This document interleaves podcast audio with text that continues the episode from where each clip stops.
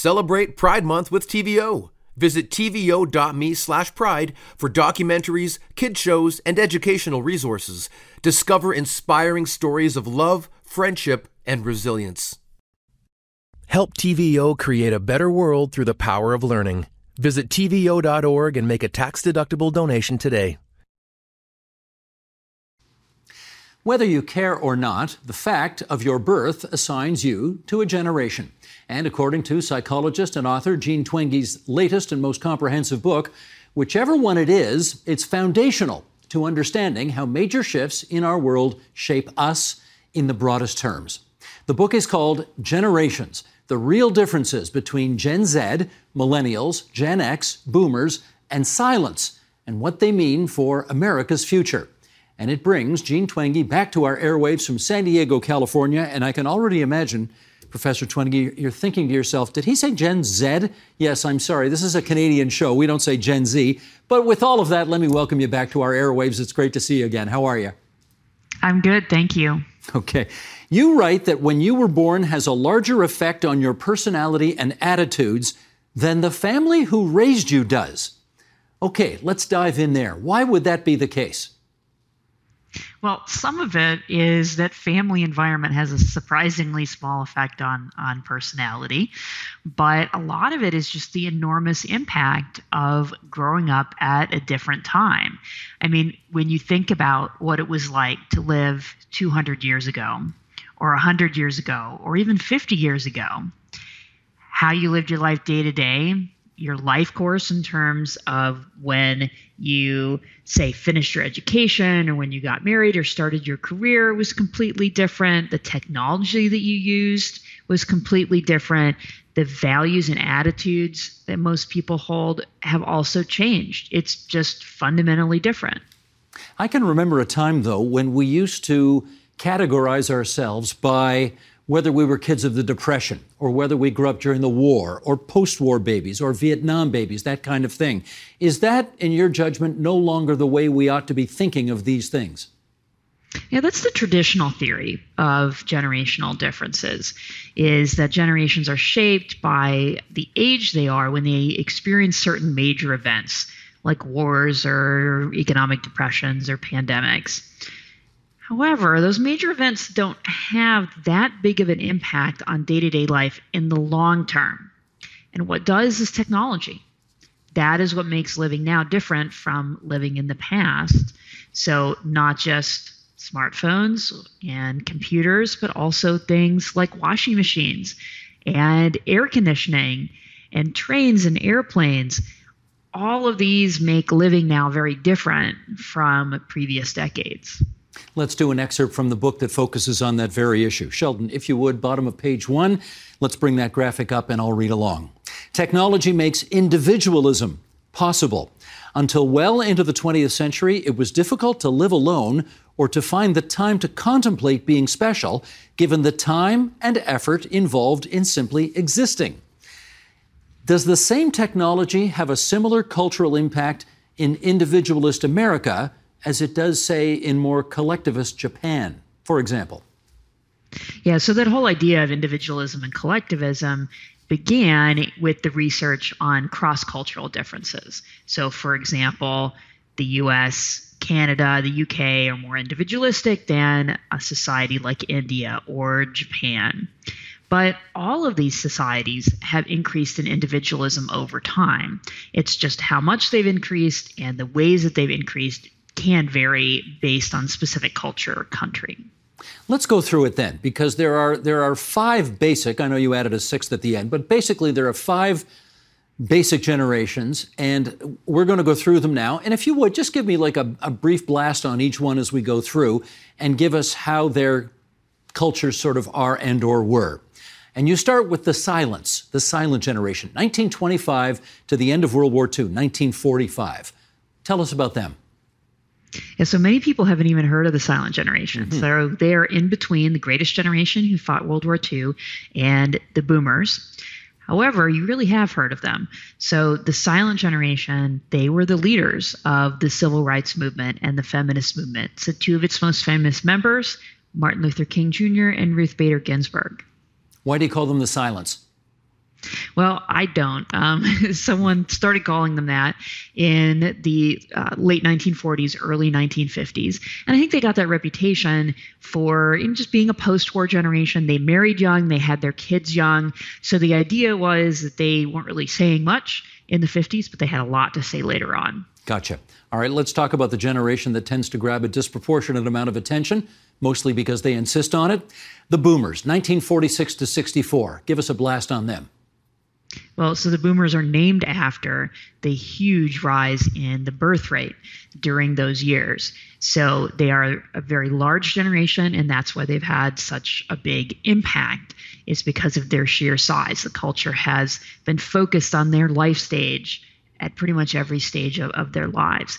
So boomers took those changes to the laws that the silent generation got going and really lived them you know they were the ones who ended up changing hearts and minds just through the way that they ended up living in terms of more equality based on race and gender and sexual orientation. So and they also took individualism and started to explore it much more than the silents ever did.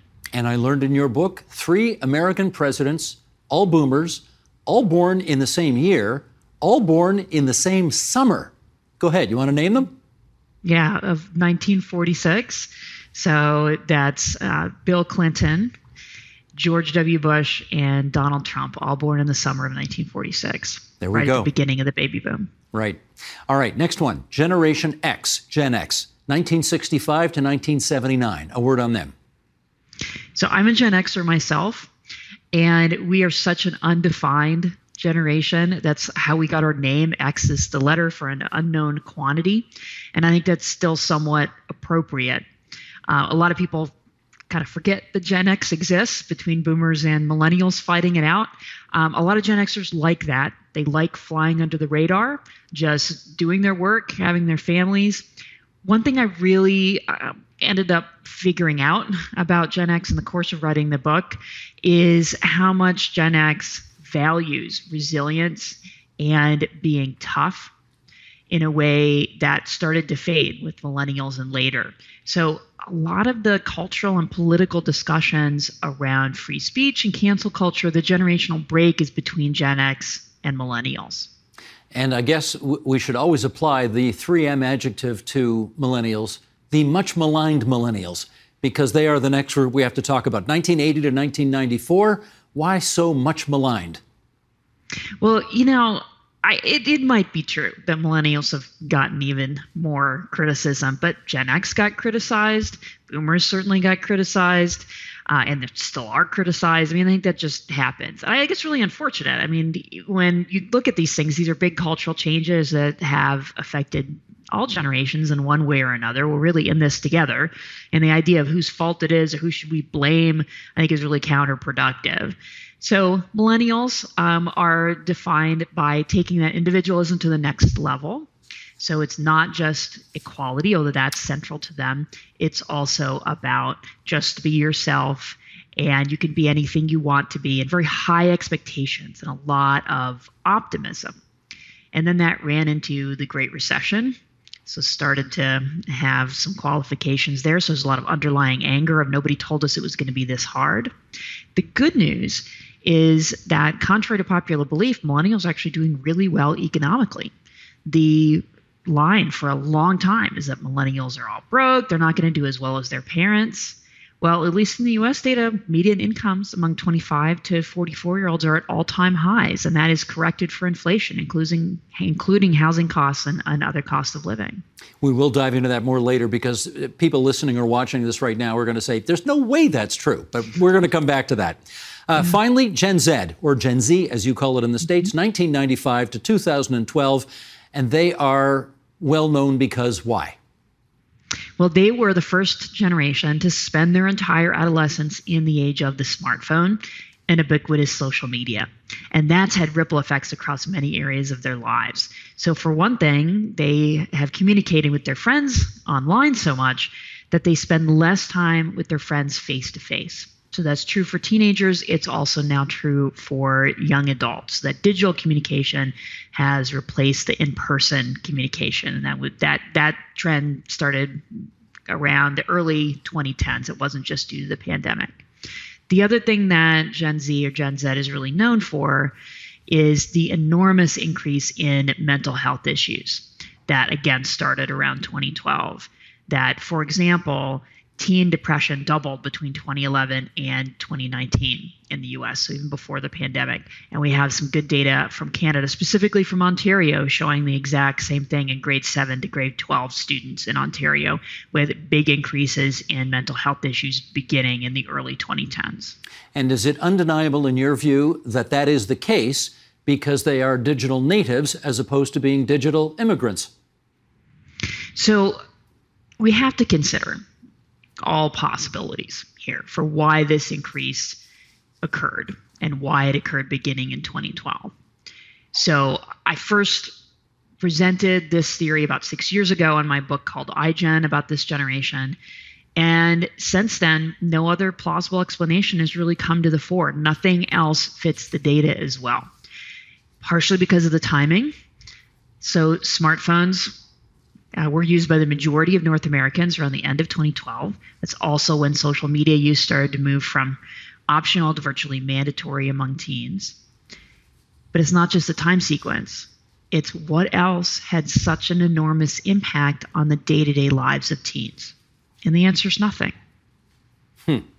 All right, let us, now that we've gone through all those five different generations, I do want to circle back to millennials because you did say something that I know is going to surprise a lot of people the notion that they're not as economically badly off as they purport to be. In fact, they're doing better off than everybody expects.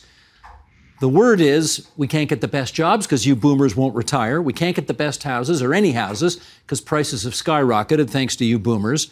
And you have said the millennials either now or eventually are going to do even better than the boomers. What are you seeing that clearly so many others are not? Yeah, you know, the thing is, this is publicly available data from the US Census Bureau and the Bureau of Labor Statistics. It's not difficult to find. I didn't even have to do any stats analyses. They publish these tables. Median incomes are very high.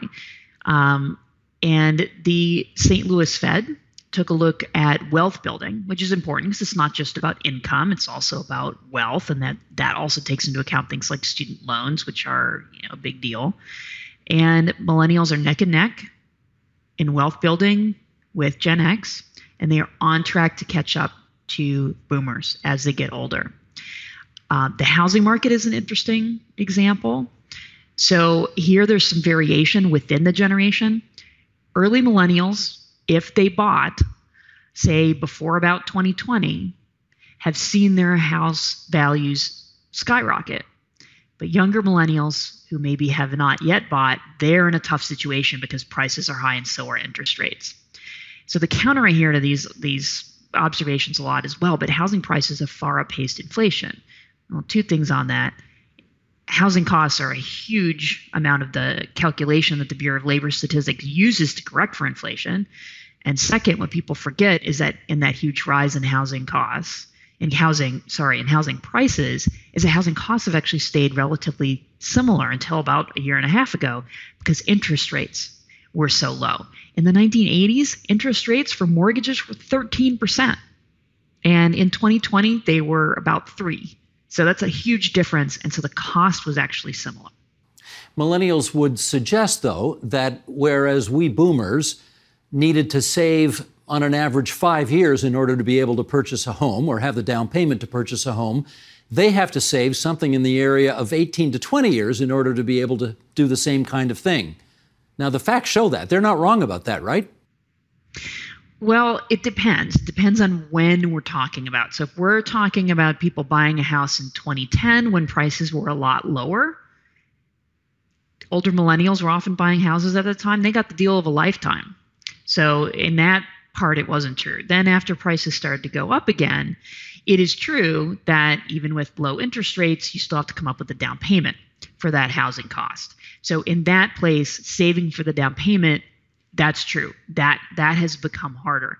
Ironically though, what has often happened with millennials is their boomer parents who have a lot of home equity will give or loan them the money.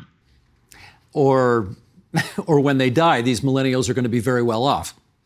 That's what many people are expecting, yes. Yeah, okay. There's another group here, and I got to confess I'd never heard of them, a sixth group that you have put together. And, um, well, I guess in part because they're new on the scene and their generation is expected to last starting in 2013, but lasting until 2029. The polars, polars, like polar bears. Uh, how did they get their name? What will define their culture? Yeah, so this is the post Gen Z generation, born 2013 and later. So these were the young kids during the pandemic, who the you know the, the, the poor kindergartners who had to do their kindergarten and first grade online. Um, and I think that dividing line of 2013 is a good one because Gen Z, Gen Z, they all remember a time before the pandemic, and polars were not. So we don't have an agreed upon name for this group yet. Some people call them alphas, thinking, okay, we've run out of letters, and then we got to go back to the beginning and use the Greek letters. I'm not a big fan of the letters. Uh, they're kind of repetitive and not very descriptive. So I call this generation polars, after melting polar ice caps and political polarization, two things that are shaping their world right now and likely will in the decades to come. Now, we are, we have been taught, Jean, since we were kids, don't stereotype people. You can't put all, all people in one basket. So, with that in mind, and having said all that, I mean, let's face it, there are stereotypes for each generation, and I'm hoping right now you will tell us what you believe to be the most true to life stereotype of one of these generations. Which is it? Mm. Well, you know, first I have to I, we have to acknowledge the difference between stereotypes and data. So stereotypes are when you guess. Um, data is when you have actual data, knowing what the average differences are. Even with that data, though, of course, not everyone is going to be at the average. So there's a lot of variation within each generation. Just like when you have differences, say, based on gender, there's plenty of variation among men and among women, even if you have an average difference. So always have to acknowledge that. Uh, so there are some stereotypes that have some truth behind them, and then there are those that don't. Um, in the book, I debunk a lot of the stereotypes that are out there, like millennials are poor and all, all boomers are, are rich. Um, it's hard to pick one that is pervasive that has some truth to it. If I had to, I would probably pick the one about millennials being overconfident. There's some good data to support that one. There we go, the much maligned millennials again. But let's figure out how much how much has to happen to a particular generation for them to get this, you know, overarching theme attached to them. But by that I mean, you know, we know that not all baby boomers were out there growing beards and long hairs, uh, long hair, and becoming hippies and marching against Vietnam. And you know, not all Gen Xers are unambitious slackers and that type of thing. But, but what percentage of that group would have to have those characteristics for them to be defined, for a whole generation to be defined that way? Yeah, I think those types of perceptions are more anecdotal and there are certain types and certain subsets of the generations. Because boomers are a great example. Sure they were the hippies of the 60s but then they became the yuppies of the 80s and were those always the same people? Maybe, but a lot of times that was two subgroups within the generation. So that particularly happened with boomers because they're such a large generation. Um, but you know, I think those things can only go so far. Those perceptions, those ideas around subgroups. It's one reason why I'm much more happy to rely on these surveys of millions and millions of people to see, well, overall, how does this generation look on average? I'm really trying to get a number out of you, though. Is it, is it fair to say if, I don't know, 25%, 50% of the people of a certain generation reflect a particular set of qualities, that's enough for us to categorize the entire generation in such a way? Do you have a number in mind? I, I don't for kind of a statistical reason. Um, most of these, most of the time we measure these things in these in surveys, or sometimes these are yes or no questions, and we can say, you know, X percentage identify this way versus that way. But it's hard to come to that conclusion and put one number because there's just there's so much variation across the generation, and it also depends on what trait you're talking about. Hmm. Uh, I, I, guess I'm going to go at this one more time, in as much as, and you've had this criticism before, so you've you've heard it, that if you're born in the same year and one of you is a black man growing up in Mississippi, and one of you is a white woman growing up in New England, you're the same generation, but your realities are really pretty different. So, how do right, you actually because, categorize yeah. people that way?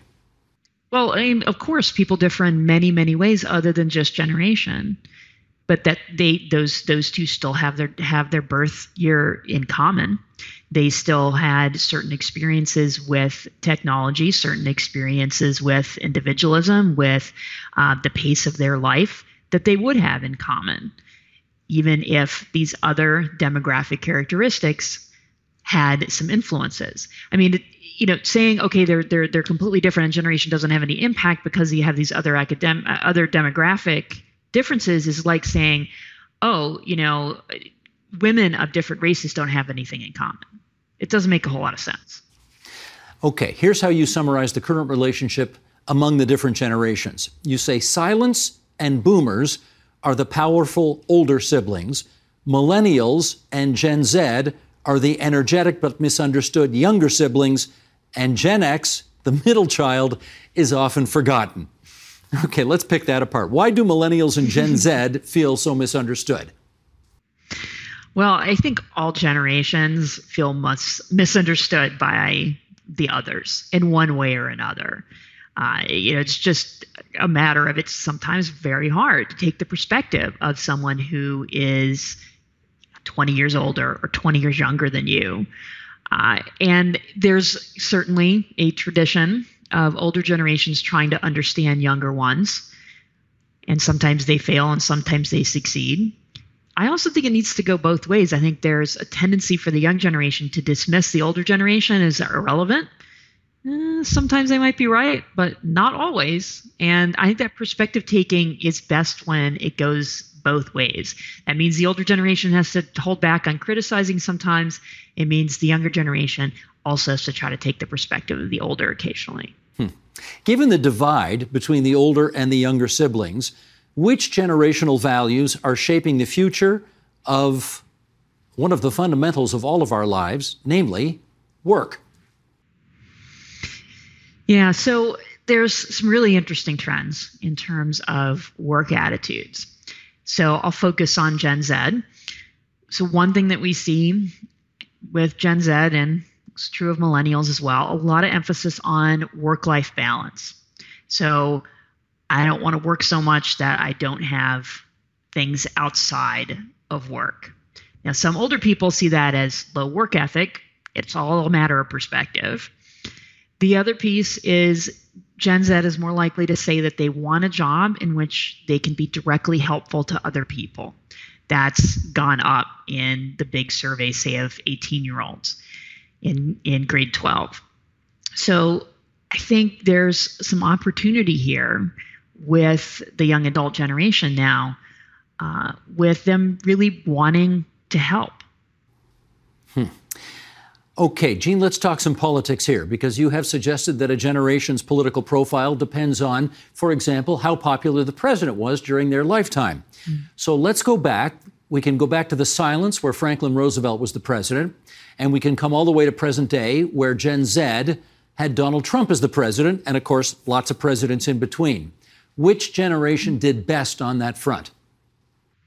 Well, I'm not sure it exactly works that way. I mean, what the what the research suggests is the party and popularity of the president when you're young tends to tilt you either right or left, Democrat or Republican in the US.